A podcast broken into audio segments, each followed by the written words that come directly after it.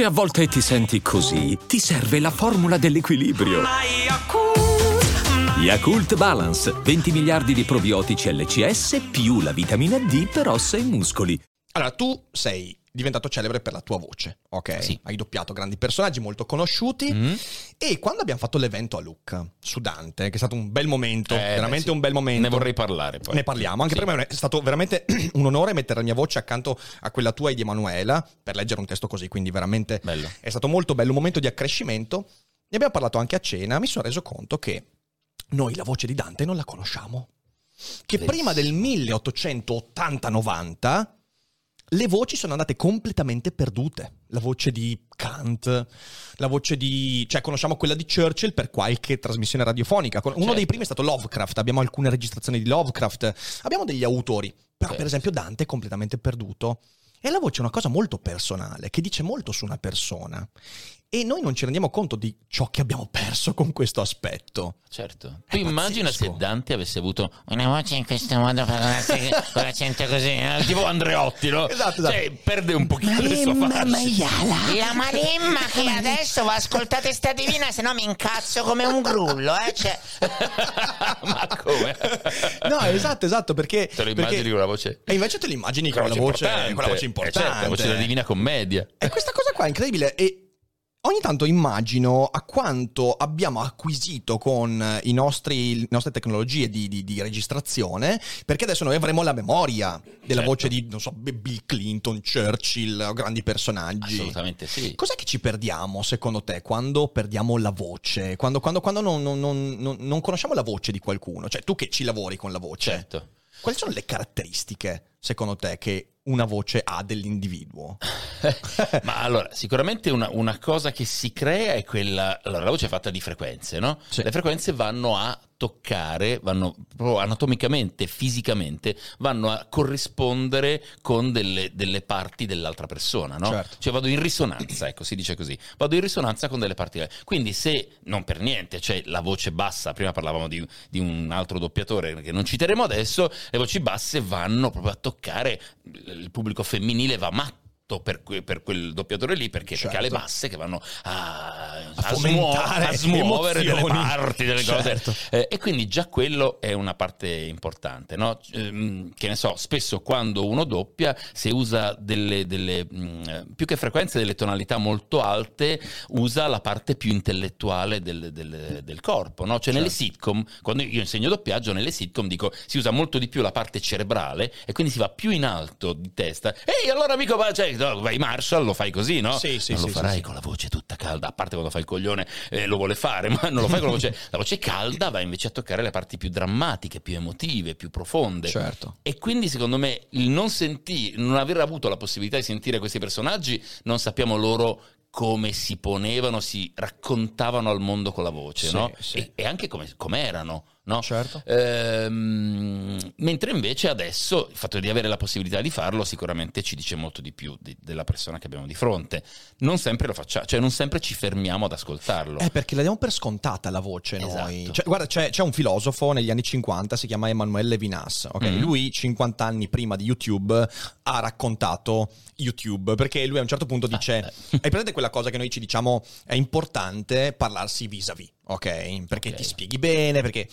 Levinas dice: Non è vero, non è una buona cosa, perché a differenza della voce, il volto crea molto più pregiudizio. Lui la chiama viseità, ok? il, fatto è che, il fatto è che quando noi vediamo e parliamo con qualcuno, il volto arriva molto prima e in modo molto più emotivo e prorompente rispetto al senso delle parole che uno dice. Certo. E quindi uno dice qualcosa, però la sua espressività, la tristezza, la gioia ci arriva molto prima. E quindi questo crea un meccanismo di simpatia e antipatia che incontra i nostri pregiudizi. Eh, Io ogni tanto lo faccio come battuta, ok? Quando parli faccia a faccia con qualcuno, se quello ti ricorda il tizio che a 13 anni ti rubava la merendina, Ma è quello, può anche ma- dire le cose più intelligenti del mondo, ma Esatto. tu non gli darai mai credito. Infatti è quello. La voce invece arriva più sottile, ha comunque un aspetto emotivo, perché come dicevi va a colpirti, va a risuonare, ed è vero, però è un elemento della nostra corporeità che è un po' più razionale, un po' meno legato a un pregiudizio. E questo ha anche il contro che, come dicevi tu, noi la diamo per scontata la voce. E secondo Eh, la voce vai. supera quell'aspetto lì, capito? Sì. Del pregiudizio. Esatto. Ci va oltre. Sì. no? È così veloce che non ti dà il tempo di dire, ah, ma questo mi ricorda. No, no, no, bam. E quindi Esatto. se ti piace, ti piace. Cioè, tu immaginati eh, la classica uscita al buio, no? Il blind date eh, tinderiano in cui vai eh, la prima volta a cena con una, con uno, insomma, eh, e, e- e questo non l'hai mai sentito come parla, magari. E Certo. quindi la prima volta sei lì a tavola. E quindi ti dicevo, cioè incontri una ragazza bellissima, ti aspetti una voce affascinante, eh? e questa, eh no, perché ti parla in questo modo così, no? Cioè ti Ho crolla, avuto il- degli incontri veramente traumatici. sono immaginari. Però eh, cioè, succedono delle cose che, che ti fanno completamente poi dire ok, ok, ok, ok. No, cioè, e questo mi fa, mi fa riflettere perché in realtà, eh, tipo su Tinder, allora, io non ho mai usato Tinder, ok? Cioè nel senso io alla fine no... io sì, posso ammettere L'hai che la mia attuale fidanzata l'ho conosciuta su Ah, Tinder, me lo dico. Me l'avevi accennato, Sì, è interessante sì, questo. No, io non l'ho mai usato, sì. quindi sono ignorante, però un po' me la sono studiata l'applicazione. Quando vado a vedere le descrizioni delle persone, la gente descrive il proprio fisico, ma non descrive la propria- la propria voce. Ah no, assolutamente. Eppure è una cosa estremamente personale. Questo dipende dal fatto, come diciamo, che la diamo per scontata e questo ci porta a non lavorare sulla voce. Ed è un danno enorme. Esatto, io me ne accorgo quando vengono a fare i corsi di doppiaggio, Certo, per esempio, no? certo. perché viene gente che non ha idea che debba educare la voce. La cosa classica che, che mi dicono, no? ti dico delle cose che magari eh, per alcuni sono scontate, ma per tantissimi no, Mhm. è il fatto che tanti dicono: Ho una bella voce, Mm-mm. posso fare il doppiatore, l'attore, eccetera. No, perché l'esempio che faccio sempre è: io ho un bel pianoforte, anche da 100.000 euro, no? Posso fare il pianista? No, perché lo devo saper suonare. Certo. E il discorso è lo stesso. Per cui che gli amici vi dicano ho una bella voce, posso fare il doppiatore, non c'entra niente, perché poi devi fare il lavoro di imparare a suonarlo sto strumento. Certo, e certo. lì il- lo sbatti. Certo, capito? certo. E tu hai, tu hai il percorso contrario, cioè tu dicevi prima, di solito la gente ricorda appunto il, il fisico, le caratteristiche, però la voce magari la- o non la conosce o la dà per scontata. Certo. Tu invece ti presenti molto di più come personaggio, come voce. Com'è che vivi questa cosa? Perché poi tu, ehm, sai, allora l'attorialità è una cosa molto bella, molto divertente. A me è capitato a volte di interpretare personaggi a teatro soprattutto, Mhm. però poi ho fatto un altro percorso perché ho fatto soprattutto monologhista e teatro di improvvisazione, quindi Ok. più. Però l'attorialità, quindi prendere i panni di qualcun altro, è una cosa che mi ha sempre divertito, che ho studiato perché è veramente interessante. Il modo con cui la propria personalità dà forma al personaggio, il modo in cui il personaggio ti fa imparare cose su te stesso. Certo. Ecco, tu con la voce questa cosa diventa ancora più particolare perché tu ti trovi a dover incarnare personaggi attraverso una caratteristica particolarissima, che è quella della tua voce. Questa cosa, com'è che ti ha cambiato nel tempo? Cioè, cos'è che hai imparato, eh, oltre alle tecniche, ma su te stesso? Hai imparato qualcosa in questo percorso? Certo, perché eh, la, la- la questione di lavorare con, con la voce, poi ripeto, anch'io faccio tanto teatro, faccio tante altre cose, ma parlando nello specifico della voce, Mhm.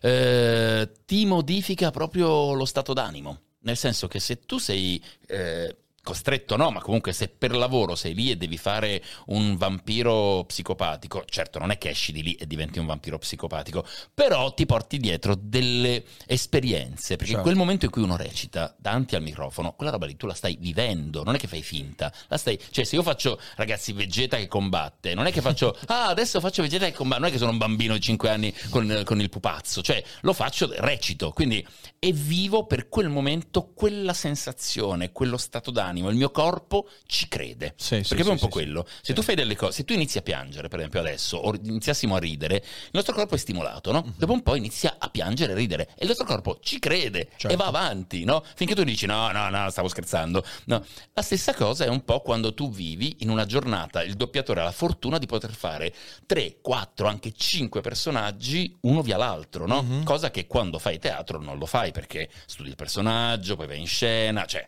un personaggio lo fai per due mesi, magari fai anche qualche altra cosina, ma col doppiaggio invece vai così. Come ti cambia? Ti porta dietro un bagaglio emotivo da gestire, certo. assolutamente, ma incredibile.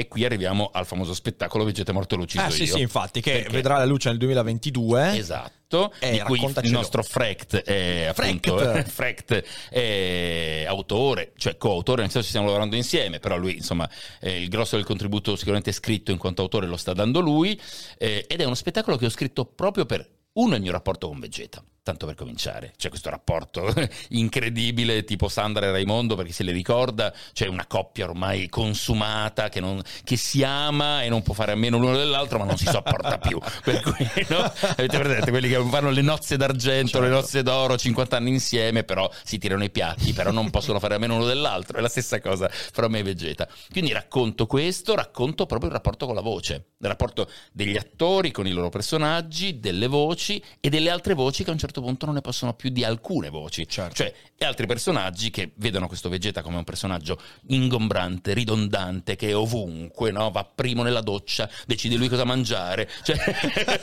e basta. Cioè, un despota, cosa guardare in televisione. despota. Esatto, è proprio Vegeta. E quindi gli altri personaggi, Gordon, eh, Marshall, Aizawa, Roy Mustang, tutti i personaggi che ho doppiato, non ne possono più e cospirano per ucciderlo. Ok. Questo è il lato comico. Poi ci sono degli aspetti anche più psicologicamente Anche perché in mezzo a questi nomi c'è poi anche Gianluca Iacono, ovviamente. Bravo. Ed è questo rapporto a me interessa molto perché, come dicevo prima, l'attorialità è, è una cosa molto particolare. Tu usando anche in modo molto tecnico, perché poi il doppiaggio è un aspetto molto tecnico Certo. dell'attorialità, eh, dov'è che dai spazio a a Gianluca in mezzo a queste tante voci, cioè al, al- al netto della, de- ovviamente della vita privata, non credo che tu in giro ti comporti come Vegeta o come Mm, Marshall, che- magari c'è, c'è- c'è la tentazione a a volte, però no. Però in questo, in questo ambito, qual è il rapporto che Gianluca ha con i diversi personaggi? Riesci a creare delle cesure? Oppure sono comunicanti fra di loro? Eh, a volte ci sono, del- ci sono dei momenti più fluidi, diciamo così, per cui eh, è come se Marshall, immaginate appunto Marshall, perché poi l'ha sentito in italiano, ma tu anche in inglese, quello è, Certo. che comunica con un personaggio come Vegeta, che sono completamente agli Eh, opposti, no? E quindi è la parte più... perché poi quello che ci metti dentro è, è comunque è mio, no? Sì. Cioè, sono io che ci ho messo dentro del mio in Vegeta, in Marshall, e queste parti poi si devono dialogare fra di loro. Quindi la parte di me che è più mattacchiona, così come lo è Marshall, che si confronta con la parte di me, che, che è mia, di Gianluca, più marziale, più rigida, più determinata, più tutto quello che è orgogliosa. Ci sono entrambe in me, no? Gianluca ha queste robe qua, Sì, tutte sì. queste robe qui, e, e a volte si incontrano, ma devo dire che il fatto di aver potuto fare tutti questi personaggi mi ha aiutato anche a smussare negli anni Eh, questi aspetti. Mi ha, ha creato una fusione per l'appunto Sì, fra tutti i sì, sì, personaggi, rendendo tutto più, più fluido e anche migliore. Cioè, Credo quindi abbia fatto anche bene a te come Sì. persona, cioè questo, questo è, cioè alla fine interpretare significa anche mettere un po' in discussione i propri spigoli da un certo punto di vista, Certo. caratteriali, i propri atteggiamenti e questo, questo è un aspetto, sai, molto spesso la gente ehm, quando guarda il teatro pensa che il teatro sia mettersi una maschera, ok? Che in un certo modo lo è tecnicamente, Sì. però in realtà è mettere più a frutto quella parte di te che si collega a quel tipo di personaggio. Quindi in realtà sei più vero quando, quando fai teatro in un certo Certo. modo. Io ho conosciuto un attore, eh, qualche anno fa ho collaborato con un attore che nella vita eh, normale è mh, patologicamente timido, sul palcoscenico è un'esplosione, ma Sì. non perché finge, perché il palcoscenico gli dà gli strumenti e il contesto per dare voce a quella parte che poi nella vita normale lui non riesce a mettere in atto. Quindi in realtà il teatro diventa non una maschera, ma un, un rivelare, cioè tu riesci a rivelare questo. E prego. No, per assurdo te la fa togliere la maschera. Eh sì, è proprio sì. il contrario. Sì, sì. Mentre storicamente uno dice metto la maschera perché va bene, nel teatro greco, nel teatro romano, ma anche nella commedia dell'arte, proprio c'erano le maschere, no? Quindi tu entravi in quel ruolo lì e diventavi Pantalone, Arlecchino, eh, eccetera, eccetera, tutti i personaggi, quindi eri era una cosa un pochino più stereotipata. La psicologia moderna ci ha portato in tutt'altro fronte, no? con la introspezione, un lavoro un po' diverso dalla psicologia dei personaggi e quindi poi devi mettere, eh, lì ti devi fare, devi fare i conti con te stesso. Certo. Cioè, anche solo quando doppi, senza parlare del teatro, eh, tu non ti devi vergognare di niente. Cioè, sei lì nudo con te stesso e se devi fare un film in cui tu piangi e piangi, tu piangi. Certo. Cioè, e quindi io ho fatto delle scene in cui ho pensato ai cavoli miei, mentre piangevo. Cioè, ho Eh sì. pensato a mia madre, ho pensato ai fatti miei, Certo. no? E, e- e funziona. E Sì, sì, funziona. assolutamente, assolutamente. Eh, Cioè ti tocca affrontare quelle parti che suscitano quell'emozione. Sì, esatto. E quindi sì, sì, questo, questo è fondamentale. Io per esempio quando devo piangere pe- penso ai Cogito Studios a fede che mi rompo i coglioni tutto il giorno. cioè, cioè, lì proprio si scatena il delirio, cioè lo devo ammettere. E niente, adesso stacca, la eh, stacca tutto. adesso. Piangi, bambino, piangi. Piangi di notte, viene di notte nel tuo letto, piangi adesso. Devo farti una confessione a proposito Vai. di Vegeta. Sì. Io non so un cazzo di Dragon Ball. Posso farti anche una confessione? sentiamo, sentiamo. Non so un cazzo di Daily Cogito. No, vabbè, que- ok. questa l'hai detta tu però. No, la mia confessione è che io non, non è che non so un cazzo, ma quasi anch'io di Dragon Ball. Questa cosa è fantastica. è una roba che scoinvolge sempre tutti. Cioè, tipo, eh, sono vent'anni che doppi, cos'è? 20, Eh, dal più 90... di 24, 23, adesso 23, non mi ricordo. 24 anni. Sì. Ok, ok. Perché io l'ho doppiato, cioè è un po' come c'è una scena di Marshall che parla, credo, con Ted e Ah. dice: Perché capisci, Ted? Perché loro eh, Star Wars non l'hanno guardato, l'hanno vissuto, no? Ed è la stessa cosa, cioè io l'ho vissuto Dragon Ball. Quindi quando tu facevi quella battuta di Marshall avevi in testa... Yeah, sì, Ah, sì, è perché già cosa. sapevo, quindi ho È pensato bellissimo. Però in realtà questa è una cosa che sottovalutano le persone. Tantissimi doppiatori non conoscono a fondo la storia del personaggio o quello. E questa è una cosa interessante che sfugge. Tu pensa se uno dovesse Porca miseria. guardarsi No, tutte le cose che doppia. Un conto è un film. Però ripeto, 23 anni di Dragon Ball. No, poi co- incide certo l'aspetto dell'età, nel senso che ovviamente non essendo io proprio ragazzino, già all'epoca ero grande, uscivo e all'epoca, come ben tutti sapete, a- arrivavate a casa da scuola alle due per guardare Certo. Dragon Ball. Io alle due non ero a casa a guardare Dragon Ball, ero o a doppiare Dragon Ball oppure stavo facendo altre cose, quindi era un casino. cioè, Sì, sì. E poi negli anni, vabbè, Ma quando a ti capita di dire questa cosa, quando incontri fan di Dragon Ball, Sì. ti capita di dire come, come la prendono?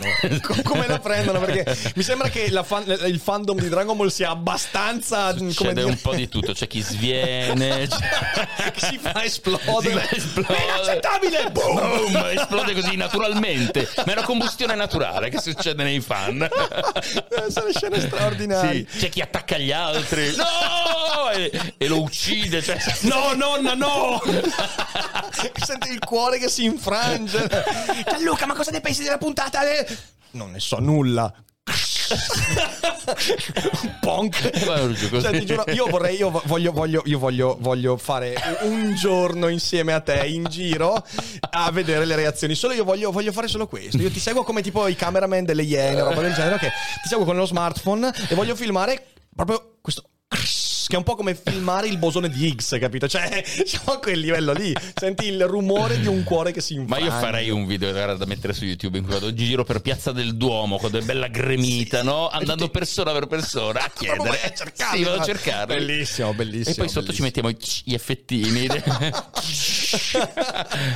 Spettacolare, spettacolare. Ti chiedono in chat con una domanda segnata se per caso hai mai Mm. pensato ad un Dragon Ball versione per adulti, tipo con un po' di insulti e parolacce. Ma allora, che, che sono le cose che io riservo di solito ai fan. Cioè, tipo a Lucca, quando qualcuno dice mi fai, che ne so, mi Sì, dice... t'ho visto, t'ho visto, t'ho sentito, visto, mi hai t'ho sentito. sentito, no? Allora lì partono, no, del tipo, cioè, cacarotto sei un coglione, cioè, robe del genere, le dico spesso e volentieri. A una versione vera e propria ridoppiata così non l'ho mai fatta, però lo- la farei volentieri. Eh, vi consiglio su YouTube ho fatto una cosa molto carina sul mio canale che è Gordon Ramsay contro Vegeta ho approfittato di un video fatto da degli americani che non sapevano che Gordon e Vegeta avessero la stessa voce Ok. quindi ho preso questo video l'ho riaggiustato perché era un po' fatto incasinato con dei drop eccetera ho cambiato le battute ho messo la musica sotto eccetera ed è venuta una roba folle per cui Fantastico, Mm, fantastico. parlando di personaggi che si, si parlano Peraltro, quella del doppiaggio è una di quelle arti che negli ultimi anni hanno visto una grande entrata, diciamo così, un po' per la disponibilità tec- tecnologica. Cioè, nel Certo. senso, oggi mh, produrre registrazioni eh, audio in alta qualità è una cosa che non ti costa più come negli anni 90, ok? Certo. Qui ci vogliamo tanti tanti soldi, adesso Certo. invece riesce, anzi ci sono smartphone ormai che riescono a ridurre i rumori di fondo, fanno delle registrazioni sì. assurde. Io l'altro giorno da Lucca ho fatto un video, ok? Mi sono messo lontano dalla fiera, però comunque c'era rumore, c'era... Ho fatto il video del rumore, non si sente nulla, sente solo la mia voce. Ho Fantastico. detto, cazzo, è incredibile sta roba. Quindi ormai... Quindi un po' c'è il- la diminuzione del, del costo tecnologico, un po' c'è anche il fatto che la cultura pop ha fatto desiderare a molte più persone di fare un certo tipo di lavoro. Quindi la domanda che voglio farti è come vivi tu questo... questo che io definirei un abbassamento dei criteri di selezione. Mm. Cioè, nel senso, ormai nell'ambito del doppiaggio, ma come in tanti ambiti creativi, tu hai molte più persone che riescono a valicare il primo step e non c'è più quella selezione che magari, non so, 30 anni fa portava tre persone su 3000 ad arrivare a fare questo, adesso su quelle 3000 ce ne sono magari 50 e non perché ci siano 47 geni in più, ma perché c'è molta meno pretenziosità a livello tecnico, a livello qualitativo. Com'è che la vivi questa, questa cosa tu? When you need mealtime inspiration, it's worth shopping Kroger, where you'll find over 30,000 mouthwatering choices that excite your inner foodie. And no matter what tasty choice you make, you'll enjoy our everyday low prices, plus extra ways to save, like digital coupons worth over $600 each week. You can also save up to $1 off per gallon at the pump with fuel points. More savings and more inspiring flavors make shopping Kroger worth it every time. Kroger, fresh for everyone. Fuel restrictions apply. Ma guarda, io eh, parlando, de- ne avevamo già parlato anche tra l'altro a Luca della situazione generale. In generale sicuramente questo ha portato tutto a un abbassamento qualitativo generale che eh, da cui mi dissocio per l'appunto, cioè non, non mi, non mi fa impazzire perché poi si perde proprio il gusto, no? Il gusto di quello che è buono e bello, no? È come se mangi sempre una, una pasta scotta, a un certo punto diventi come quelli fuori dall'Italia che dicono buonissima e invece è una merda. Ehm, però per ciò che riguarda il doppiaggio, per fortuna c'è ancora un po' la salvezza del fatto che poi quando ti ci scontri davvero, eh, poi alla fine può esserci la tecnologia che vuoi, ma sempre la tua voce ci devi mettere. Quindi poi se su- non hai fatto un buon lavoro mh, su di te, sul- sulla voce, sul recitare, comunque eh, fatto bene, la tecnologia serve a poco. Certo. Vero è che però in certe situazioni ehm, si abbassa proprio il, il valore, anche lo stesso valore di mercato di quello che fai, no? Cioè ogni cosa è giusto che abbia un valore a seconda della sua specificità, a seconda della sua- de- dell'impegno che c'è stato dietro nello studiare quella cosa lì e il fatto che ci si arrivi così... mm, Questo secondo te dipende anche dal fatto, perché io, io credo che negli ultimi vent'anni siano esplosi in numero i contenuti, cioè sì. se io dovessi pretendere che tutti quelli che doppiano la quantità inverosimile di contenuti che trovi su Netflix o Amazon Prime avessero il livello di preparazione di Gianluca Iacono, probabilmente Gianluca Iacono dovrebbe passare 27 ore al giorno, mica 24 a doppiare, perché Certo. non sono in tanti ad avere la tua preparazione, cioè siete, siete quelli della, scusami, de- della vecchia scuola, diciamo Certo, così, no, no, vero, siete vero. molti di meno rispetto a Vero. quello che è la necessità, quindi io la vedo un po' come una diluizione, che in qualche Sì. modo è anche inevitabile. Sì, dilu- diluizione numerica che quindi ha influito sulla qualità. Eh, certo, no? Perché eh, certo. più, cioè, si è estesa in orizzontale Esatto, praticamente. esatto. Per cui purtroppo ci sono. Ce ne sono alcuni esempi eccellenti, cioè vuol dire Flavio Aquilone è un doppiatore eccezionale, Sì. eppure è giovane, anche se inizia a essere un po' meno giovane di quanto uno lo... perché poi uno alcuni personaggi li dici- li definisci sempre giovani, poi in realtà passano gli anni. Che lo so. personaggi? Perché io i nomi dei doppiatori magari non li conosco. Mi, mi citi qualche personaggio che ha fatto? Eh, bah, ha fatto uno dei protagonisti del- dell'attacco dei giganti, per esempio, che è una delle Ok. cose più mainstream in questo momento, però ha fatto veramente un milione di, Ok. di- di cose. Eh, lui è, è bravissimo, ma tanti della sua generazione, forse un filo dopo della sua, Mhm. eh, quelli che stanno andando molto nelle scuole di doppiaggio, eccetera, che magari emergono anche, sono un po' di plastica. Questo Sì. è il mio punto di vista. Sì, Cioè, sì, le voci sono tutte intercambiabili, questo è il problema. Questo è un capito? punto interessante anche proprio filosoficamente, cioè nel senso eh, la diluizione del lavoro e dei contenuti ha portato a una sostituibilità molto più ampia. Questo lo si vede in tantissimi campi, eh, anche Certo. il campo editoriale, cose del genere. eh, è, è- c'è proprio una. È come se ci fosse una, un- una bulimia di, di contenuti fortissima, e, e questo. Inevitabilmente è stato un abbassamento dei criteri in entrata di selezione. Pensa soltanto alla pubblicazione di libri, ok? Certo. 25 anni fa, se volevi pubblicare un romanzo, volente o nolente avevi dei passaggi da fare. Passaggio editoriale prima di tutto, ok? E questo comportava già degli altri criteri. Certo. Dovevi scrivere il testo in un certo modo, avere conoscenze in un certo ambito e via dicendo. Eh, adesso i costi dell'editoria e della stampa sono crollati e quindi abbiamo mh, il 700% in più di libri rispetto a soltanto eh, 15 anni fa. E eh, questo è un numero che non mi sono inventato. Con un peraltro. pubblico Cioè, che è senso- diminuito, se non sbaglio. Cioè, con un pubblico che è aumentato nel comprare, diminuito nel leggere, perché ecco. ormai i libri si, si- si comprano per instagrammarli, mica per leggerli. E, e questo è un ulteriore aspetto drammatico. E, e- e questo, questo ha comportato eh, un, fat- un fatto che cioè, inevitabilmente si è diluita quella qualità e gli autori... Molto spesso sono fatti con lo stampino, cioè lo Certo, stile, che è una certo. cosa che tu sviluppi col tempo, faticando, beccandoti no, con le delusioni. Cioè, lo stile non è una roba che viene fuori perché te la inventi di notte. Lo stile viene fuori perché incontri spigoli. certo. Ecco, gli spigoli sono sempre di meno. Sì. Sai cosa mi viene in mente? Che secondo me questa è l'epoca dei filtri. No? È interessante Beh, no? questo. Nel senso che penso al fatto come spesso. Una volta fare i filtri con, la- con le macchine fotografiche analogiche era un lavoro della Madonna, cioè eh, sen- dovevi comprare la cosa per seppiare, fare il rosso, Certo. fare le cose. Adesso è un attimo, no? Cioè lo fai adesso, veramente con l'iPhone ne fai mille di filtri. Allo stesso modo, stesso lavoro nello scrivere, quindi c'è il filtro blu, quello rosso, quello un po' così, eh, e nel doppiaggio uguale, cioè hai la voce, hai il sample così, il sample così, il sample così, benissimo. I a posto. preset si chiamano, Eh, no? Non esatto.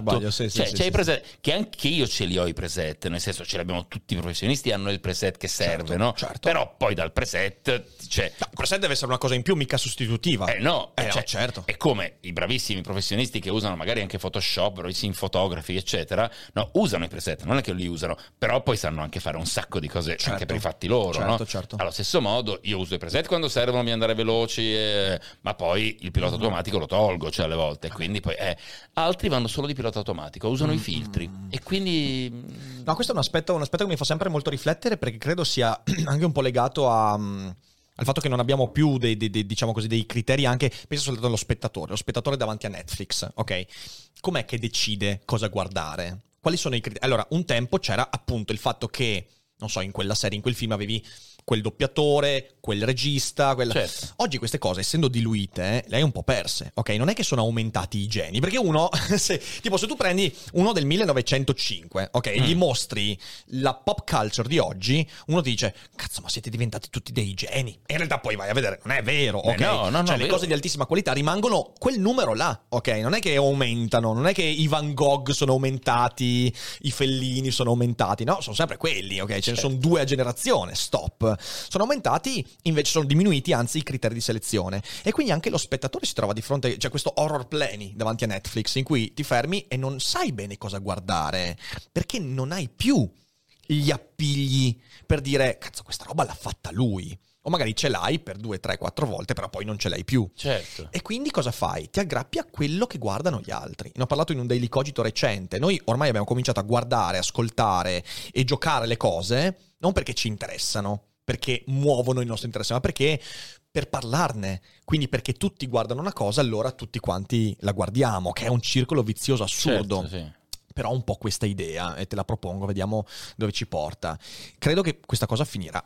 Cioè, in Sì. qualche modo sono convinto che questa cosa sia insostenibile. Credo sia una periodo. bolla, è una grandissima bolla che poi esplode, Eh sì. nel senso che, ehm, non so, è, purtroppo è un'illusione, mi dispiace dirlo per tutti quelli che si, che si sono illusi in questi anni in questa direzione, è un'illusione come lo è purtroppo lo è YouTube, come lo è il voler essere influencer, eccetera, perché comunque eh, tu pensi che, cavolo, anch'io posso essere lì dove è quello lì, no? Mhm. Mentre fino agli anni, boh, io li ho vissuti, cioè fino agli anni 70-80, quello che era in televisione, quello che era al cinema, era uno che aveva fatto un percorso ed era finito lì.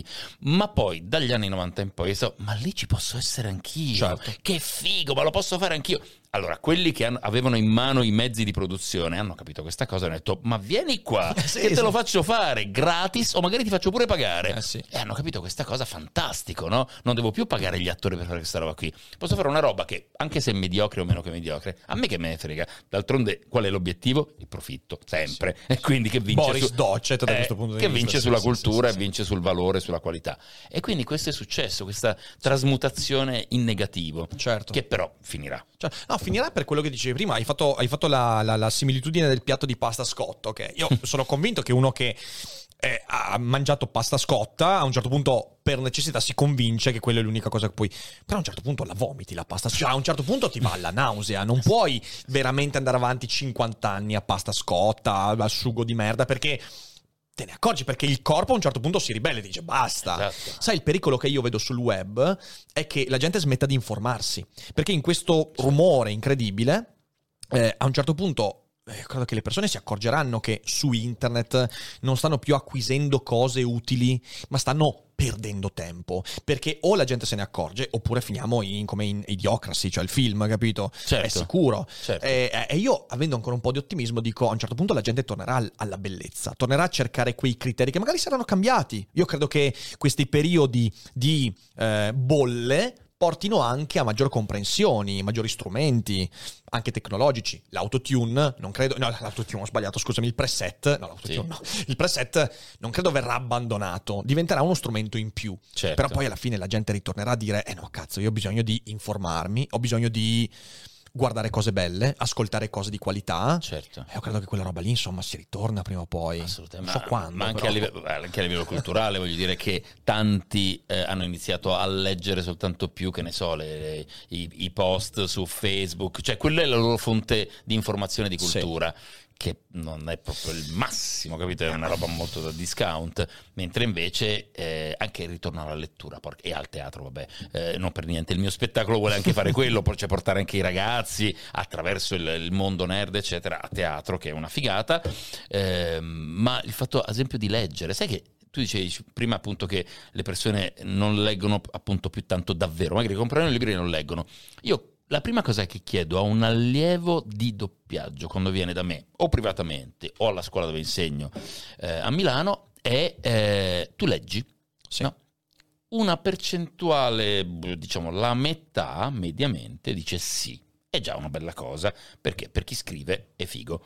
Però per ciò che mi riguarda è, ma tu leggi ad alta voce? E lì scendiamo a un 5-10%, Certo, no? certo. Che è una follia ovviamente se vuoi fare un lavoro con la voce. Perché è come se tu vieni a fare una cosa specifica, atletica, e dico, ma tu vai a correre ogni tanto? No, ma vai in palestra? No, ti muovi da quel cazzo di divano? No. E Esatto. allora perché vuoi fare una roba atletica, tesoro? Eh, Cioè, il parkour sul divano si può fare. eh, no? fa- cioè, fai- Parkour! fai che ne so, il tiro al popcorn, lo lanci, pult! Bello il Eh, tiro al popcorn, eh, però non è male. no. Ogni tanto lo faccio con la gatta. Io. eh, sì, sì, esatto. Te lo lancia qualcuno. Il famoso lanciatore di polemiche, se no. Ah, bello. Eh, Il lancio di po- bello, Posso dire che è uno sport bello. in cui effettivamente io eccello. Sei cintura nera, Sono cintura nera. sì, sì, sì. E quindi, insomma, tornando al discorso appunto lettura, è un, è un po' questa roba qui. E poi mi sono perso, non mi ricordo più dove siamo partiti. Ma... No, ma in realtà stavo parlando appunto di questi criteri, di questo, di questo ritorno a, a ciò che poi è bello. Cioè, ritorno più che a ciò che. Perché poi cos'è il bello? Il bello è ciò che ti permette di riconoscere, discernere qualcosa di utile da qualcosa di inutile. Certo. Cioè, nel senso, quando riconosci qualcosa di bello o che perlomeno ti piace, ti muove qualcosa, hai un elemento nel cervello che ti fa dire: Ah, ok, qui posso investire del tempo per ascoltare, leggere, vedere e ho maggiori possibilità di non arrivare alla fine dicendo cazzo ho perso tempo. Se invece guardo qualcosa che non mi attira, è più probabile che io possa perdere tempo. Questo è un po' i criteri.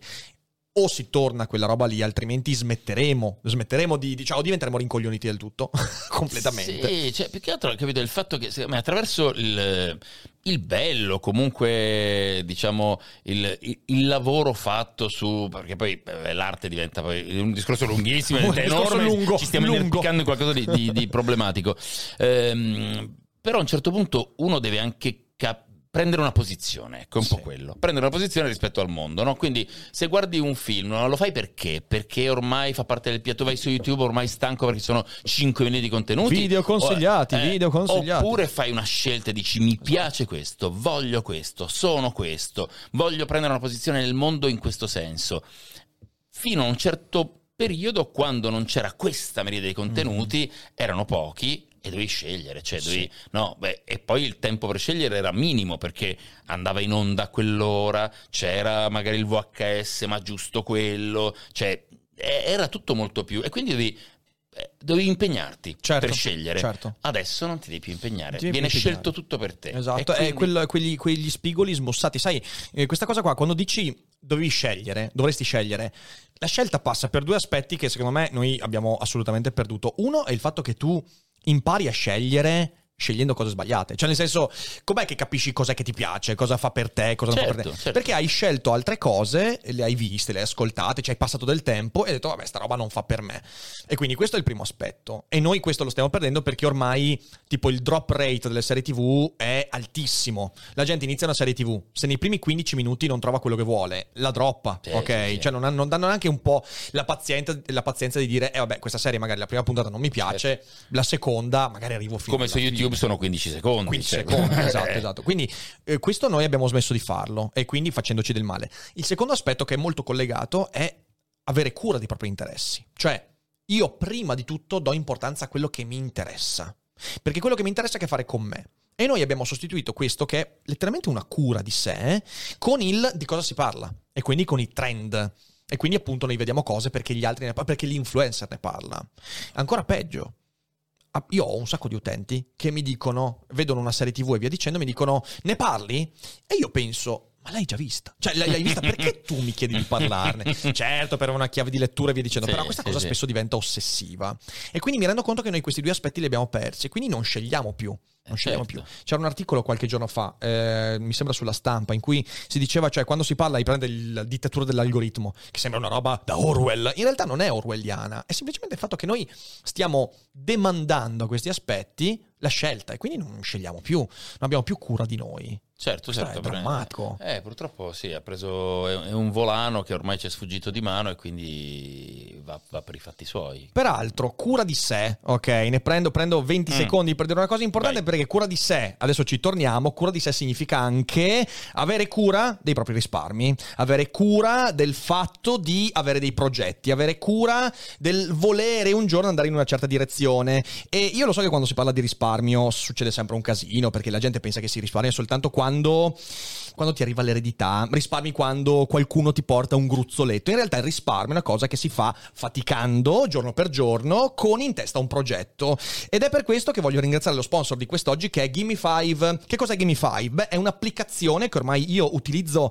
quotidianamente perché è veramente ben studiata e ben pensata, soprattutto per persone giovani che abbiano un potere di acquisto non altissimo, ma che abbiano la possibilità di mettersi da parte anche a partire da 5 euro in periodi molto lunghi per costruirsi un piccolo gruzzoletto, perché magari uno vuole, eh, non so, acquistare una macchina fra qualche mese e quindi dice va bene, io metto via 10 euro a settimana per avere poi fra 6 mesi un gruzzolo per la prima rata, oppure uno vuole farsi il mutuo per la casa, oppure vuole aprirsi un'azienda e quindi ha bisogno di un capitale sociale e quindi per 3-4 anni decide di mettere da parte delle piccole cifre. Gimme5 ti permette di fare questo direttamente dal cellulare, ma non solo. Attraverso Gimme5 puoi anche imparare un po' il mondo degli investimenti, perché se tu metti via 100 euro oggi, fra 5 anni non sono più cin- 100 euro, sono molto di meno perché l'inflazione, il potere d'acquisto e tutti i casini.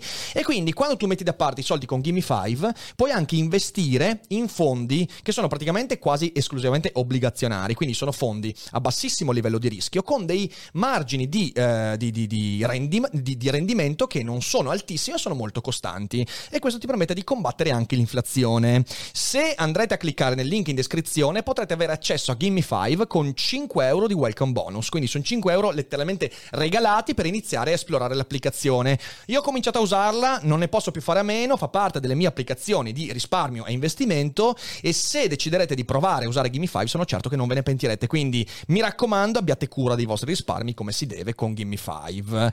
E quindi parlavamo di cura di sé. Ok, Mm, ok. io mi sono accorto di una cosa, Gianluca. Mi sono accorto che quando si parla di voce, ok, il primo concetto è quello di averne cura. Sai che io, tipo, da, eh, da- da ottobre fino a febbraio, perché io Mhm. ho una voce fragile, ho una gola fragile, Mhm. io o c'ho il dolce vita o c'ho la sciarpa sempre perché io so che se un giorno con un po' di freddo mi dimentico la sciarpa e lascio il collo scoperto Bam. il giorno dopo c'ho la voce così visto che io Tipo Freck l'altro giorno. tipo Frank Lucca. l'altro giorno, esatto. Visto che io eh, con la voce ci lavoro perché il podcast e via dicendo, Certo. ho detto, eh no, cazzo, bisogna avere cura della voce. Quindi io ho anche ripreso in questi, in questi, in questi mesi a fare alcuni esercizi per la voce, eh, lavorare sul diaframma, quindi lavorare con quei muscoli che ti permettono di non sforzare troppo. Ogni tanto ancora canno perché magari quando mi scaldo uso più gli alti e quindi sforzo la voce inutilmente.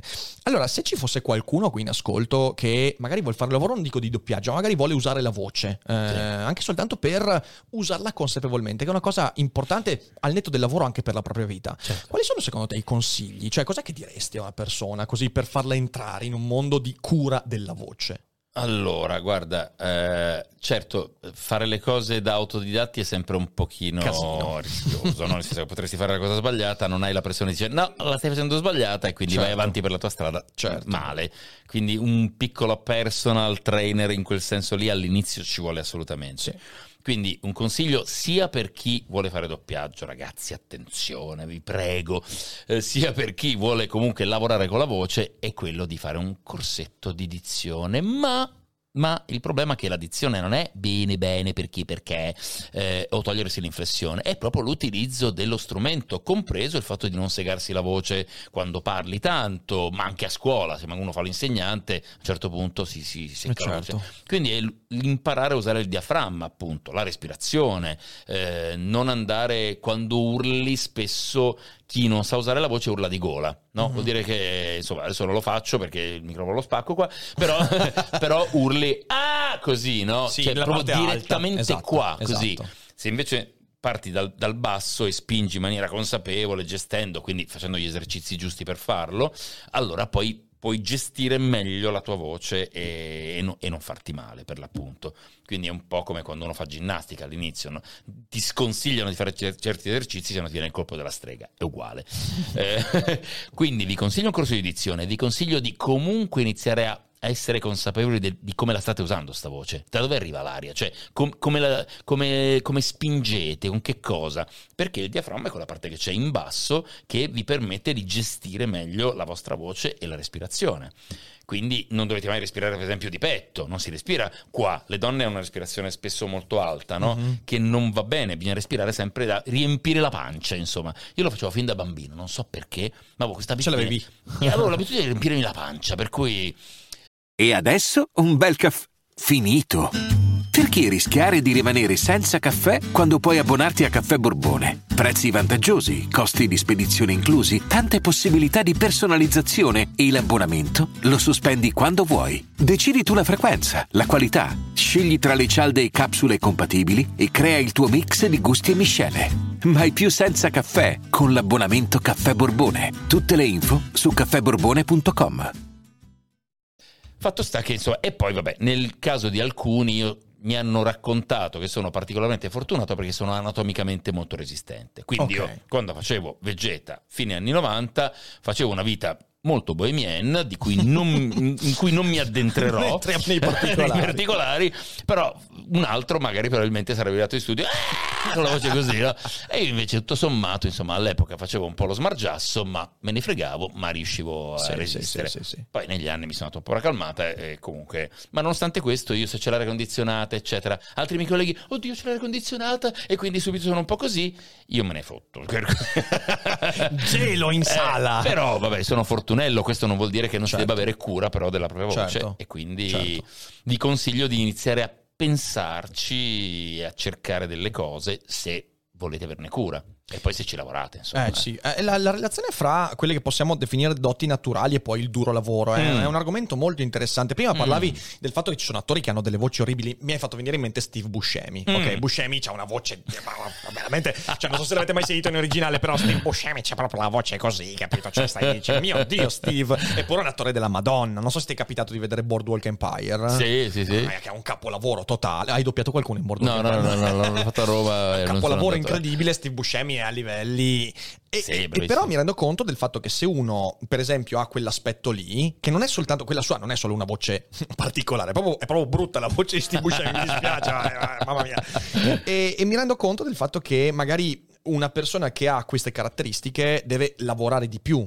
Tu quanto, cioè, quanto credi che la tua figura professionale sia eh, bilanciata fra doti naturali, cioè tu hai una voce profonda, una voce molto bella, molto, che, che è una dote, ok? E quanto invece ci voglia proprio di lavoro, di, di- di sbattimento, almeno nel tuo percorso. Eh, nel mio percorso tanto, nel senso che eh, io credo che la voce ti possa diventare anche un po' più bella, diciamo così, lavorandoci, no? Nel Sì. senso che poi se lavori molto sulle basse e hai una predisposizione, questa roba qui viene accentuata. Sì. Io incontro ogni tanto gente che dico, cavolo, che bella voce che hai, no? Io lo dico proprio, dico che bel timbro. Peccato che poi lo usi veramente malissimo, Mm, no? Ehm, però lo, diciamo, lo studio, la tecnica, l'usarla, il provare tante cose, eh, la consapevolezza della propria voce influiscono tantissimo. Sapere anche l'effetto che fa la voce, cioè Eh, nel senso ecco. come, come impatta, che è... Bravissimo, l'effetto Questo è che fa. importante, questo è importantissimo. Perché spesso noi, la, la nostra voce in generale, adesso vabbè, ultimamente usiamo tutti, eh, tutti no, ma c'è chi ascolta i vocali, chi... Ma tu pensa prima quando si usava pochissimo la riproduzione vocale, Sì. la gente si sentiva soltanto nella propria testa, Sì. perché la voce esce, no? Ma tu la senti vibrare dentro, ma non sai mai l'effetto che fa da fuori quando Perché viene torna. distorta dalla vibrazione del cranio, cioè tu non Sì. senti la tua voce. Non senti mai la tua voce davvero come la sentono gli altri. Con la riproduzione elettronica in qualche modo la voce ti ritorna. Sì. Certo, non sarà mai la stessa. Infatti molti quando, non so quanti di voi, si, sen- si registrano cavolo che brutta voce che ho, oppure no, non sono io. Allora, io, Cioè, io la prima volta l'ho fatta Eh. che avevo circa 12 anni. Ho proprio fatto così. Ma che è sta merda? mia. ma- ma chi è che è entrato dentro qua? Vaffanculo. Esattamente così. E per cui eh, all'inizio hai questo effetto stranissimo, però poi ci prendi confidenza, più lo fai, più dici, ah ma allora succede questo, ah ma allora eh, viene così, Eh, però devi sentirlo tante volte Sì. l'effetto dall'altra parte prima di capire. È un po' come quando ti riprendi davanti a una telecamera, no? All'inizio fai delle facce e non sai cosa succederà davvero, poi vai a rivedere il girato e dici, ah ma se faccio la faccia... eh, Sembra faccio- uno stronzo. Esatto, È incredibile. faccio troppo, Se la faccio faccio così sembra ancora più stronzo. Wow. sì, sì, sì, sono, sono orrendo. sono- E quindi, insomma, ci metti un po' di tempo per capire perché questa roba qui, no? Come quella lì. Ti, ti- ti- trasforma? Certo. ti interpreta, ecco, ti interpreta pure lei, per cui devi capire come ti interpreterà. Cioè, se io urlo, ma l'effetto dell'urlo di, di Vegeta, se lo faccio in quel modo lì, come viene dall'altra parte? Certo. Eh, devo saperlo, perché sennò faccio un- Certo. sono convinto di fare una roba e poi ne fuori un'altra. Sì, sì, sì, sì, sì, è una questione di trovare uno specchio, cioè nel senso alla fine io quello della registrazione è un consiglio che do sempre per esempio a, mm, a tanti, io a me è capitato di fare dei corsi di, di teatro di improvvisazione, Mm. ok? Perché quello che ho studiato, quindi anche qua Schio io ho fatto alcuni corsi proprio tenuti, Certo. eh, che è peraltro un ambito bellissimo, cioè quando, quando impari, ecco per esempio l'improvvisazione a teatro è proprio ciò che ti fa capire intanto come usare il contesto in cui ti trovi, cioè nel senso comportarti in relazione al contesto, usare il contesto che è una roba che quando scopri ti, ti apre un mondo incredibile. E poi in secondo luogo riuscire a metterti nei panni degli altri, cioè chiederti sempre quello che sto facendo in questo frangente, in questo contesto, che effetto fa. Ed è veramente un atto di conoscenza di sé, perché noi conosciamo noi stessi attraverso il modo con cui gli altri poi restituiscono i nostri comportamenti. Certo, certo. E quindi e- e io, io trovo incredibile che poi la gente non si renda conto che la voce, perché come dicevi anche tu giustamente, noi le usiamo tantissimo oggi la voce, Eh, i vocali, ok? Io a parte che ho cominciato a minacciare della gente, io ho cominciato a minacciare della gente, eh, per esempio, beh, Corrado, ok, Corrado poi ce n'era con noi, ok? Corrado, tu devi sapere che Corrado, che salutiamo, ciao Corrado, poi la Ciao, sentirà, Corrado. magari già la sente, in- magari è in macchina che ascolta, ogni tanto capita. Esatto. Allora, una volta Corrado mi mandava i vocali, tipo mi mandava un vocale di un minuto e trenta, in cui per 46 secondi era un mm, vediamo un po' cosa, beh, questo non so, eh, for- Wow. un giorno gli ho detto guarda Corrado, Yeah. Corrado sono o molto onesto, o no- non fare mai più queste cose qua perché rescindo tutti i contratti, gli ho detto smettila immediatamente, non pubblico più un blocco cazzo, ovunque. ti blocco e ti querelo. Esatto. Ok. e mi rendo E conto ti che rigo con- la macchina anche. con, Così. con alla fronte, gli rigo alla fronte. con tutta l'opportunità che abbiamo di riascoltarci, però è incredibile come ancora pochissima gente si domandi questa cosa qua, cioè perché le usiamo, usiamo la voce come se fosse una cosa fuori da noi, una cosa esterna a noi. Ecco, e torniamo al discorso di prima della massificazione del- Sì. del- dei contenuti, cioè Sì. più usiamo le cose, le facciamo e più le diamo per scontate. Una volta per assurdo, an- cioè voglio dire, io sono cresciuto in un'epoca veramente che sembra preistoria, ne parlavo con la mia fidanzata ieri sera, cioè gli anni 70 in cui tu guardavi canzonissima, eh, queste robe, no, veramente ci sembra la preistoria ragazzi, no? In cui li guardavi alle, ot- alle 9 di se- 8 e mezza, 9 di sera e poi la Rai chiudeva tutto Il però, no? No, bam, bam, bam, e la notte in televisione faceva così e tu contenuti non li trovi da nessuna parte, ma neanche, Eh, no, li trovi fuori, cioè ovviamente se. Eh, però chi guardava quella roba lì era concentratissimo nel sentire come usavano gli attori, Gasma, quelli che andavano in televisione, i contenuti, e, e- i contenuti le, le- le tecniche vocali, come si muovevano, eccetera. Adesso è talmente tanta la roba che, non- che anche questo è- si è perso. Sì, sì, sì, non non sai più cos'è, cioè non ti interessa. Non, Non trovi tanto- più i segnali, i Esatto, segnali di bravo, valutazione, è bravo, proprio quello. Cioè, bravo. è come se vivessimo in un, in un rumore. eh, in questo rumore ci sono i segnali, solo che fai fatica a farli emergere. Cioè, com'è, com'è che li trovi? È come se avessimo riempito di nebbia tutto quanto e la nebbia, la nebbia è tutto quello che possiamo È vedere. un gran casino, infatti non per niente le volte in cui mi capita che tipo in fiere come a Lucca mi dicano eh, la, la tua voce mi ha accompagnato eccetera eccetera, mi fa molto piacere anche per, per questa Certo, ragione qua, perché certo. riesce, è riuscita comunque a, boh, a, a mettersi un pochino in luce in un momento in cui Sì. è tutto assolutamente bam. Una cosa che, che mi capita spesso è che mi dicono... eh, Rick, quando leggo i tuoi libri, leggo con la tua voce. Questa cosa è molto bella, anche perché poi questo mi ha fatto rendere conto di un aspetto che, eh, per quello che dicevamo all'inizio, quindi la voce che riesce a valicare anche i pregiudizi, è, è molto più, cioè la voce colpisce ancora più a fondo rispetto a un video di YouTube. Certo. Cioè, perché quando, quando tu vedi, è una cosa di cui non ci si rende molto conto, però quando tu vedi un video di YouTube, eh, tu stai usando almeno due sensi, ok? Che la vista e la voce. Tu guardi. eh, e magari se non guardi il video, però stai leggendo i commenti sotto, oppure vedi i video correlati. Un podcast, e questo infatti è capitato soprattutto quando ho aperto il podcast, ok? Quando ho aperto il podcast questa roba è esplosa. Mi sono reso conto che la voce è incredibilmente un metodo molto più efficace per invadere l'immaginario altrui. Eh, adesso lo dico senza malizia. Poi in realtà io voglio invadere la vostra vita come Palmer Eldritch in Philip Dick. Cioè voglio, voglio- voglio che il vostro mondo sia immagine e somiglianza e voci di Rick Dufer ci mancherebbe. Però, però lo si può intendere anche senza malizia. Cioè io invado il tuo immaginario perché la voce e il suono, infatti se tu ci pensi, la nostra memoria sonora è più efficace rispetto alla memoria visiva. Questo tantissimi studi neurologici lo mostrano perché noi usiamo molta più immaginazione quando ricostruiamo la memoria visiva, invece quando ricordiamo le voci la memoria è molto più legata all'esperienza. Quindi una voce o te la ricordi o non te la ricordi, ma è difficile che tu te la inventi la voce. Certo. La stessa cosa vale per gli odori. E quindi la voce è un aspetto che riesce a penetrare ancora più a fondo il nostro immaginario, riesce a creare un legame ancora più intimo, motivo per cui, non so, io la radio è ancora una roba che... Infatti io mi sono appassionato a Twitch perché Twitch mi ricorda molto la radio, Radio. ok? Mi ricorda le, le- le radio libere degli anni 60-70, eh, I Love Radio Rock e via dicendo. E, e questo aspetto è fondamentale. Io credo che nella voce ci sia molta più possibilità di ricreare dei segnali. Perché, perché, perché nella voce tu ti puoi riconoscere molto di più.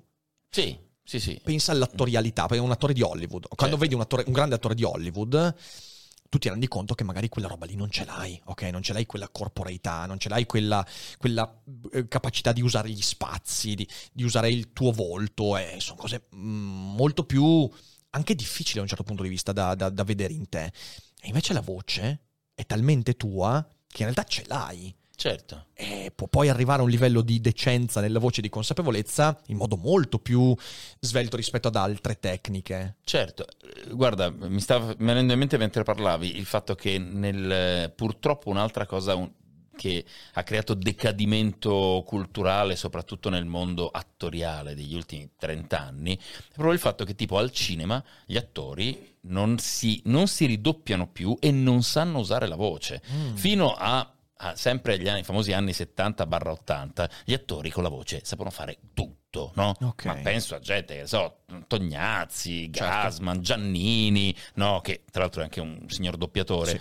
Loro, tutti gli attori sapevano doppiarsi e sapevano recitare a teatro così come al cinema e andare in televisione. Oggi come oggi questa cosa è cambiata, nel senso che al cinema gli attori la voce non la sanno usare. Se tu senti, ehm, non, non- non recitano più con la voce, semplicemente. Infatti la classica cosa che ti dicono quando vai ai casting ormai è non recitare, che è un paradosso. capito? assurdo, è Eh, assurdo. In televisione gli attori non si vedono quasi più.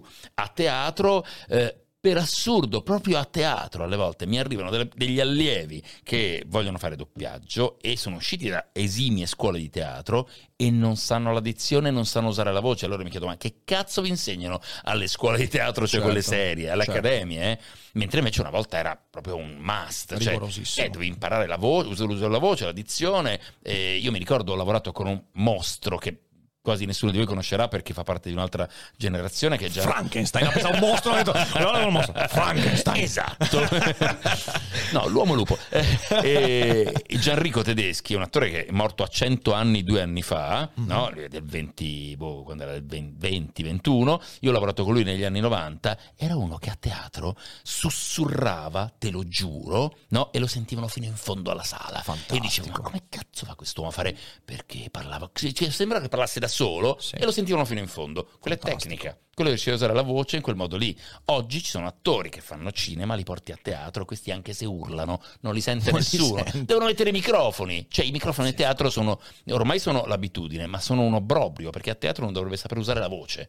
Ma quindi dici che nel, nel cinema gli attori non si doppiano? Cioè, adesso sentiamo le cose in presa diretta? Alla maggior parte sì. Dai, questa cosa qua è questa cosa qua. è- io allora, cinema italiano ne ho visto pochissimo negli Eh, ultimi anni. fatto eh. bene. Eh, sì, perché Ci sono non- pochi, po- pochi film Sì, decenti. sì, sì, sì. Qualcuno E, sì, e non mi ero reso conto di questa cosa perché ancora ero rimasto invece al fatto che poi si fanno, c'è, c'è il ridoppiaggio. Eh Invece sì, no. no, perché fino agli anni 70-80 era la regola, non c- c'è la presa diretta un po' non si sapeva fare, un po' non era comoda, perché comunque passa l'aereo, c'è il cane, c'è uno, insomma, ecco, c'è, c'è un po' abbiamo- di tutto. Ah, Gianrico, eccolo lì. Gianrico, eccolo il grande qua. Gianrico, Sì, sì, sì, una roba di mille anni fa, però eh, ovviamente, insomma, credo sia una roba degli anni 50, forse 60, quando... eh, però... 57, sì, certo, Eh, vedi, quindi di novità fa.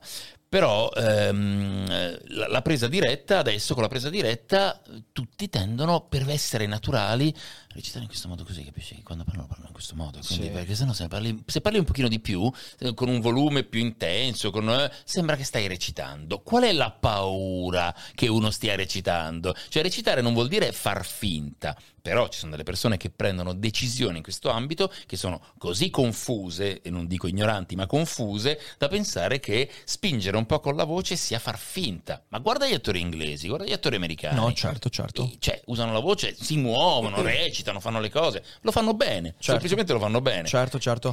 Ma questo è un po'. Cioè, è, è interessante perché sembra quasi che al posto di. Eh, allora, ehm, qualche anno fa si diceva che YouTube si sarebbe trasformato velocemente in una cosa molto simile alla televisione. Ok? Vero. C'era questa idea quindi Sì. di aumentare la qualità di YouTube. E in un certo modo è successo, ok? Perché adesso su YouTube ci sono anche produzioni interessanti. Quindi. Però sembra quasi avvenuto l'opposto. Sembra che il broadcast yourself di YouTube, che era un messaggio molto bello, cioè nel senso mostrati, Eh, trasmettiti, ok, trasmetti te certo, stesso, era figo, certo. però è stato acquisito invece dall'arte e quindi il cinema è diventato broadcast yourself, quando non dovrebbe esserlo. Il cinema non dovrebbe essere la realtà. Il cinema dovrebbe replicare alcuni aspetti della realtà che sono particolarmente interessanti da essere raccontati. E questo è devastante perché eh, in realtà falsifica tutto quanto, perché poi tu ti trovi nella realtà vera a non riuscire più a distinguere fra quello che è la recitazione e di nuovo parlavamo di segnali prima, ok? Quando tu vedi l'attore che recita, l'attore ti dà dei segnali per distinguere il virtuale dal reale. Certo. Se invece l'attore fa il broadcast yourself, tu non hai più quei segnali Eh no, certo. e quindi rischi di avere meno strumenti per distinguere reale e virtuale. E poi non è più arte, cioè l'arte comunque è una trasformazione del linguaggio, è un lavoro sul linguaggio, è- cioè quelli che ti dicono no ma sii più naturale, cioè eh, quelli che dicono prendo una persona della strada per dire, Sì. no? perché è più naturale di un attore. Certo. È una follia, perché una persona della strada al momento in cui arriva a questo microfono o va davanti a quella telecamera, smetterà di essere naturale in automatico, Certo, perché non è certo. abituata e diventerà più finta del finto. Beh, ci sono, delle, ci sono delle eccezioni, tipo, non so, mi viene in mente De Sica con Ladri di biciclette, ok, o Umberto D nel neorealismo italiano. Neorealismo, certo, C'era questa certo. cosa qua, però, di nuovo, perché succedeva quello che dicevi tu? Perché tu ti accorgevi della finzione che l'attore inesperto cercava di mettere in atto. Certo. E invece... E invece adesso non è più così, anche perché poi, a differenza dell'attore di Umberto D, eh, de- de- Ladri di bicic- di Sì. biciclette, quelli di adesso presi dalla strada hanno già visto tanti attori, ok? Bravo, ma è quello il punto, perché all'epoca nel, nel neorealismo loro erano veramente naturali. Sì. Mettevi la camera, li riprendevi e andavano. no? Un po' come hanno fatto alcuni attori che in quel contesto lì funzionano, ovviamente, tipo in Gomorra. Loro sono così, agiscono, se ne fottono e riescono a funzionare. Certo. In quella cosa lì, ovviamente. Se prendi una persona e dici vieni qua, mettiti al microfono e fammi boh, una cosa naturale così come se... Questi inizia o è una... un- o che naturalmente è una persona molto brillante che ti coinvolge, cioè, però è sempre se stesso, cioè non recita. Sì, sì, non sì, è che gli dico fammi, immaginati quel contesto e recita in quel contesto lì. Quello farà quello che gli viene, giustamente, certo, no? certo. Però è naturale, ma in quella cosa lì non lo puoi veicolare. L'arte invece va, è qualcosa che va manipolata, cioè una manipolazione della realtà, è finzione. Che non è la brutta parola dire finzione, è fiction. Anche il doppiaggio è fiction. Prendo una roba e faccio finta che, però lo faccio nel miglior modo possibile, di modo che uno non se ne accorga. Perché quello che dico sempre, il doppiaggio migliore è quello che non si vede. Tu sei lì, guardi boh, Dustin Hoffman e sei convinto che Dustin Hoffman stia parlando in quel momento in italiano e stia provando quelle cose lì. Non Certo. devi pensare che è doppiato. Certo. Allo stesso modo un attore non devi pensare che sta recitando. Ti coinvolge, ti prende, è bravissimo. Sì, sì, sì, sì, sì, assolutamente, assolutamente. Eh, questo è un aspetto veramente interessante. C'era, c'era un filosofo negli anni 70-80 che è Jean Baudrillard. Lui, Mm. eh, lui disse questo: disse, eh, noi andiamo verso quello che lui chiamava un'iperrealtà, ok? Cioè, nel senso che anche il virtuale, imitando la realtà, la imiterà però sempre più in modo uguale alla realtà, trasformando la realtà, ok? Ed è quello che sta Certo, succedendo certo. in effetti. Noi viviamo in una fiction da questo punto di vista e, e, a- in parte la tecnologia ci aiuta in questo, perché ripeto, anche noi in questo momento siamo trasmessi, ok? Cioè nel senso, eh, noi cerchiamo di, chi- di- di chiacchierare come se fossimo al bar e stessimo chiacchierando, però poi c'è una parte della nostra testa che dice sì, ma guarda che c'è gente che ti guarda e quindi Certo. noi ci comportiamo in un modo conseguente. E, e quindi in realtà è come se il virtuale, grazie a queste cose che abbiamo detto, abbia, in- avesse invaso un po' tutto il reale e noi rischiamo di non riuscire più a distinguere fra l'uno e l'altro. E questo è interessante Eh sì, perché sì, sì, sì. è anche drammatico da un certo punto di vista. Esatto. Cioè io mi immagino, io...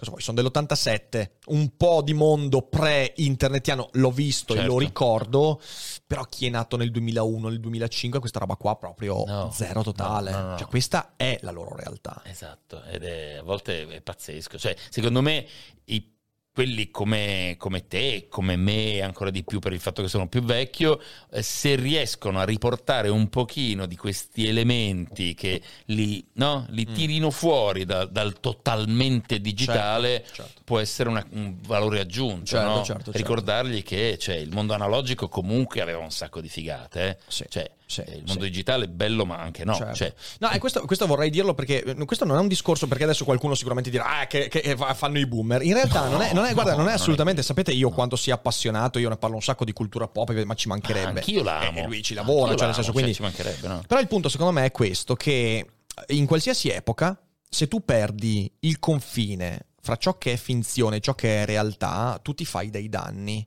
E questo è il punto. E questa cosa eh, avviene, avveniva negli anni 50, eh, avviene oggi, avviene oggi. Quindi in realtà è necessario pensare a come al tempo stesso salvare il florilegio di contenuti che ci sono. Io sono contento che ci siano così tante storie da guardare, da ascoltare, da giocare, ok? Eh, è bellissimo, i videogiochi io li adoro.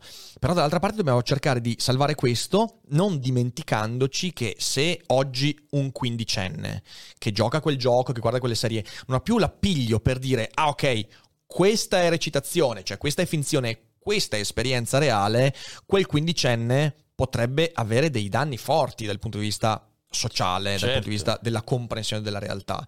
E quindi è questo, non è un discorso da boomer. Ehm, volevo farti un'altra domanda su Sì. questo. Eh, ovviamente tu hai vissuto anche il passaggio che ha portato eh, il doppiaggio dal cinema, dalle serie tv, adesso anche ai videogiochi. Come hai visto cambiare questa industria con l'arrivo del videogioco? Se è cambiato, magari in realtà è stato molto indolore questo passaggio. Ma guarda, io doppio videogiochi da boh, circa 15 anni, più o meno, 15, quasi 20, adesso non mi ricordo precisamente. È cambiata molto nel senso che, beh, siamo passati dalla PlayStation 1 alla PlayStation 5 con tutti gli effetti, insomma, grafici e, Certo. insomma, e olografici evidenti. Ehm, nel senso che è cambiata moltissimo perché viene richiesta ovviamente molta più interpretazione, un livello molto più alto di, di immedesimazione anche, eh, perché ovviamente le grafiche, i personaggi, ormai gli attori, eh, mh, come dire, ehm, vengono presi gli attori col motion capture per fare poi i personaggi, no? Certo. Kiefer Sutherland piuttosto che altri, insomma, eh, attori famosi che servono per fare... Perché deve diventare un film, un film lunghissimo, un film interattivo che se vuoi non finisce mai, in cui ti immergi ed è... Cioè, immagini che figo, un film interattivo è bellissimo. Certo. Ehm, dal mio punto di vista, per- da un punto di vista professionale, eh, diciamo che sì, viene richiesta molta più professionalità, eh, al tempo stesso certo è che poi ci sono i limiti del videogioco, nel senso che poi eh, è tutto molto tecnico, e quindi Sì, ovvio che se fai, che ne so, noi eh, non doppiamo i videogiochi, noi li registriamo su dei- delle forme d'onda, no? Che avete, ormai tutti hanno presente come è fatto un software audio, quindi se c'è una forma d'onda in inglese io ci devo andare in sync sotto con quella italiano, non Certo. vedo quello che succede, quindi ovvio che da parte mia c'è uno straniamento, Eh cioè sì, non sì, sono coinvolto mentre lo faccio, non è come un film, quindi faccio, che ne so, lui fa, "Ah", io faccio, "Ah, ah, ah", eccetera, eccetera, Sì, diversi sì, che sì. verranno messi nel gioco. Mm, però, allora, da professionista devo dire che comunque si lavora in maniera molto più bella di una volta, cioè Mhm. c'è anche molto più interesse a fare le cose fatte bene Mhm. parlo in media e poi ci sono casi limite. Ehm, eh, da fruitore gioco poco ai videogiochi perché il tempo è quello che è, eh, però devo dire che sì, sono molto cambiati. Vabbè, io, io ho un'altra età, quindi probabilmente riesco poi a fare quello stacco Certo. di cui parlavi tu, ehm, però eh, beh, trovo che sia una bellissima esperienza. cioè- Com- comunque, comunque diciamo che nell'industria in sé per sé non è che hai visto stravolgimenti incredibili. No, no, Ah, a, pa- a ok, par- ok. a parte, a parte ovviamente magari tempi anche dilatati perché comunque sono produzioni che diventano sempre più complesse, Ah, sempre sì, più grosse, questo eh, quindi si mettono in gioco sempre più figure. ehm, sì, posso dirti questo, eh, ma da un punto di vista vocale, boh, ehm, viene richiesta una ma- maggiore attenzione anche sui vocaboli, per esempio, Mhm. perché così come nel mondo degli anime degli anni 90 si faceva un po' quello che si voleva, spesso purtroppo lo dico, eh, e i doppiatori non c'entrano niente, però male, no? Perché c'erano delle, delle misa- dei misunderstanding da parte di chi gestiva le cose pensando che fossero solo per bambini, invece non lo erano, piuttosto che tante altre cose. Eh, oggi c'è una maggiore cura perché si sa che il pubblico è molto più attento, è molto più Certo, esigente in questo certo, senso, no? certo. Per cui sono le community, ci sono, a Luca abbiamo visto insomma quello che succede, eh, quindi la gente poi pretende anche delle cose fatte meglio e anche i, Sì, i testi sì, e i sì, linguaggi devono essere, non puoi più fare cazzate, anche Eh no, perché certo. internet ormai fai click e vai a vedere fuori se, tutto. eh, se uno Eh, ha detto certo. una cagata oppure no. Eh, certo, una volta, cioè ai tempi di Dragon Ball potevi dire quello che volevi, tanto vero, No, e noi non lo pensiamo. Pensa all'assurdità. Nessuno di noi, cioè lo stesso Torresan, la voce di, di Goku, Torrisi, eh, che era il Deus Ex Machina di Dragon Ball, mai avrebbe pensato. Poi un giorno se diciamo cazzate, questi se li un 50 culo volte, così. vanno in rete a vedere come l'hanno fatto i giapponesi. Eh, per fortuna che noi oltre 8000 l'abbiamo detto giusto come i giapponesi. Sappiate che oltre 8000 non è over 9000. lo dico perché c'è ancora chi dice ma no, ma non è oltre eh, 9000, no, 8000, 8. Peraltro, allora, in chiusura di questa chiacchierata, eh, allora di solito con gli ospiti una delle domande finali è quali libri consigliare, però qua in realtà abbiamo una cosa interessante, cioè tu sei anche un lettore di audiolibri, Mm. Sì, ok? vero. Eh, io ho cominciato ad ascoltare qualcosa di tuo e poi Ah. ti darò, poi ti darò, Poi dici, poi ti darò dei feedback. Eh, feedback, sì. E, allora ti chiederei al posto dei libri, che poi se vuoi dare dei consigli di libri, Certo, assolutamente. certo. Però in realtà quali sono i tre audiolibri che hai letto e che dici, oh, facendo l'audiolibro mi è piaciuto tanto, o ne ho avuto soddisfazione. Ovviamente poi chi ci ascolta deciderà se ascoltare l'audiolibro con la voce di Gianluca oppure leggervi il libro, cioè nel senso ovviamente libertà vostra. Cosa, che- cosa ci citi? Cosa ci citi? Allora, ve ne cito tre, visto che Sì. quelli che mi vengono in mente, poi magari dico, ah cavolo, potevo dire anche quello, ma eh, adesso mi vengono in mente questi. Dunque, uno è quello che ti dicevo, tra l'altro, Le cose bruciate di Michele Serra, che è su Audible. Così parlo di entrambe le piattaforme, così non faccio neanche Perfetto, perfetto, perfetto. Eh, le cose bruciate di Michele Tanto qui su Serra. Daily Cogito abbiamo rapporti sia con l'uno che con l'altro, quindi a posto. a posto così venduti.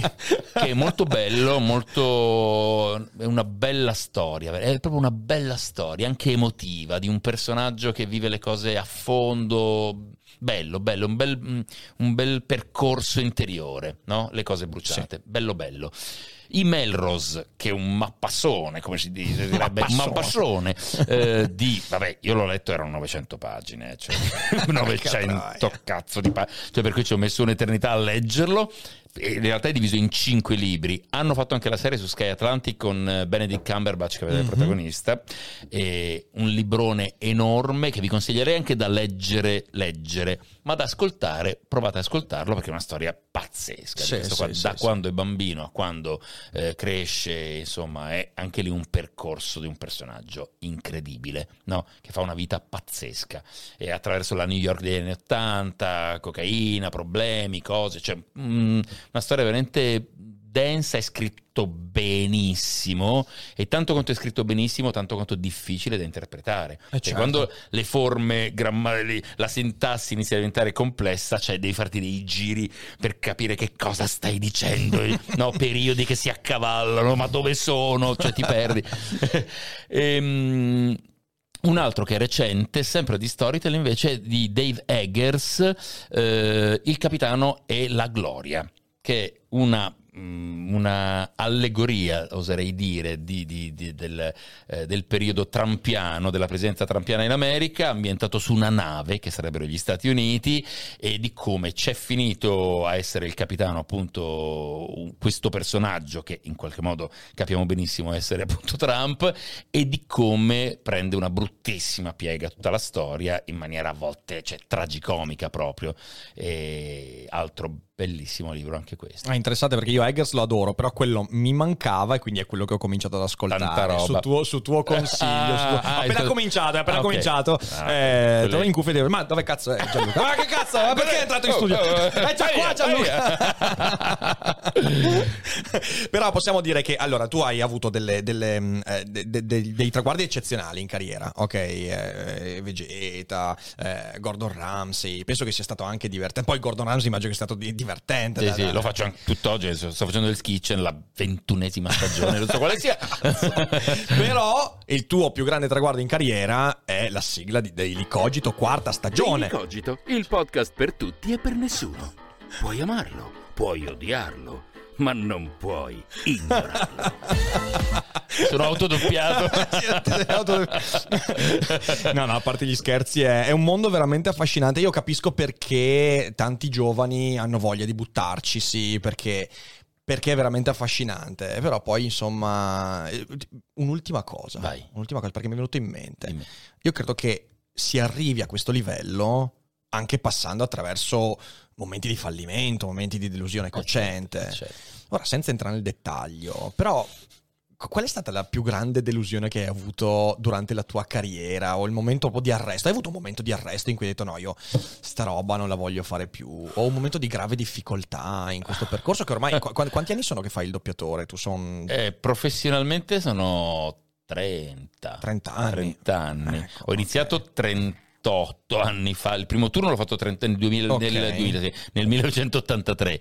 Però professionalmente poi da 20 anni in Certo, poi ho preso certo. quella strada lì, cioè Certo. abbastanza seriamente. Eh, momenti di difficoltà ne ho avuti a intermittenza tanti, eh, nel senso che a 20 anni ero ancora lì, dicevo, ma faccio la rockstar o faccio perché avevo un gruppo, eh, cioè quindi volevo fare, mi immaginavo negli stadi, capito, come i Cure, che era il gruppo che io adoravo all'epoca, eh, quindi immaginavo fare cose mirabolanti.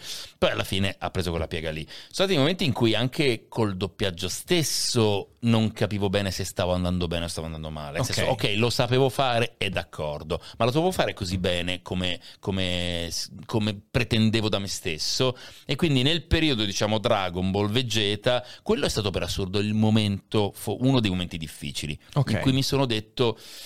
Boh, non lo so. C'è stato un momento addirittura prima di Dragon Ball in cui chiesi al- all'allora fondatore della Merac, Chip Barcellini, Chip, senti, io, boh, io forse voglio fare solo teatro, mi prendo tre mesi sabbatici. Ah. Una folle nel doppiaggio, cioè chiedere tre mesi sabbatici è, è uccidersi. Sommerso, Sì, sì. eh, sì, Io sì, feci sì. questa cosa folle, infatti me l'hanno ricordata anche nei dopo. Tu sei stato un pazzo. Perché Ah. poi Chip, poi dopo, dopo che io ho detto no, Chip ci ho ripensato. No, io- no, no, il doppiaggio lo faccio ancora. Comunque devi fare i tre mesi Eh? sabbatici? Sì, sì, Ah, sì. proprio fatti, Sì, sì, quindi. Ah, senso, ok, perché ok, io facevo ok. tanto teatro cabaret, no? Quindi Sì, andavo in giro per i locali, per le piazze con la mia social all'epoca e quindi dicevo, ma forse devo fare solo teatro. Boh, Il doppiaggio mi porta via da questa roba qui. Poi ho capito invece che... Invece non che no, no, no. E infatti poi è arrivato Vegeta, non per niente. Eh, è certo, il destino. Certo, certo, certo, fantastico, fantastico. E quindi insomma bisogna passare per quei momenti lì se si vuole arrivare. sì, sì. Ok, No, ok. poi voglio dire, altra parentesi, nel doppiaggio poi ci sono, ti capitano i personaggi come in qualunque lavoro che ti attaccano anche inutilmente, no? Per frustrazione loro, per voglia di potere, Certo. per ps- patopsicologia Credo che personale. penso sia un campo estremamente competitivo questo. Cioè, Esatto. nel senso, credo che ci siano sportellate a destra e a manca. Eh sì, per Eh. cui alle volte bisogna avere anche un po' di pelo e resistere. Cioè, Eh sì, se sei al eh microfono e ti dicono ma fai cagare così, no? Con questa voce un po' fra Gordon e Vegeta, eh, tu devi fare "Mm", così e dire "Mm, non me ne frega niente, cioè vado avanti, no? Finché poi ovviamente poi ci vuole anche un po' di autocritica, eh? Certo. capire se Beh, uno fa veramente cagare oppure no. Distinguere la critica dall'insulto, magari. Esa- è sì, bravo, non è- esattamente È, è il caso di impararlo. Sì. Cioè, io durante, durante le puntate c'ho sempre Fede che apre il microfono e fai cagare, mi fa. E io dico anche tu! Ti voglio bene! Anch'io! Quindi vi insultate a vicenda e fate Eh, pari siamo- pasta. eh, esatto, esatto, eh, sì, ci compensiamo così come la materia e l'antimateria. Esatto, questa qua, cos'è che Cultore io, eh? della materia. Esatto, sono io. Maledetti. Anche la voce è materia, eh, Mi sono fine. lasciato prendere Hai dall'entusiasmo fatto della bene. vocalità. Hai fatto bene, anche la voce è materia, anche la voce è materia, Sì, diciamo. esatto, esatto. Ehm, allora, sì. è stata una chiacchierata bellissima. anche per me. questo climax. Anche per me. Tanto sono quanto hai volato? Eh, E guarda, adesso, cioè, siamo qua da un'ora e mezza. Un'ora e mezza, Adesso buono. probabilmente queste brutte persone che sono in live vorranno anche porre qualche domanda. No, quindi io passerei veramente. a qualche domanda. Passiamo. Però prima delle domande, io vorrei salutare quelli che invece stanno ascoltando in differita. Perché domani la gente ascolta in differita. Vero, perché vero, mannaggia vero. allora non sono venuti qua in diretta con noi. Quindi che cazzo state Cosa facendo? state Cosa avete facendo? fatto? Alle Dai, 6 Eh. di questo mercoledì 3 novembre non avevate un cazzo da fare voi. E invece non siete venuti in live. Mannaggia. Ce ne voi. ricorderemo.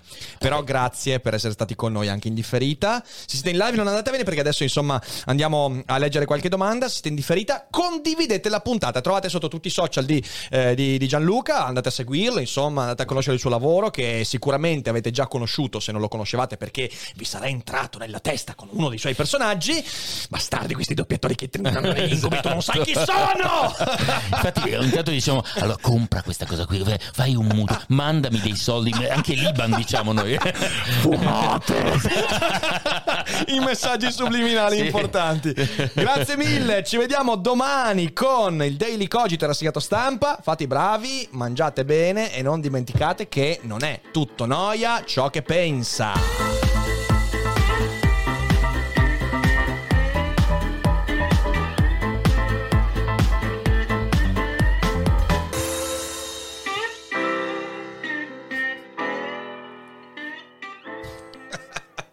Perfetto. Siamo in, perfetto. siamo out.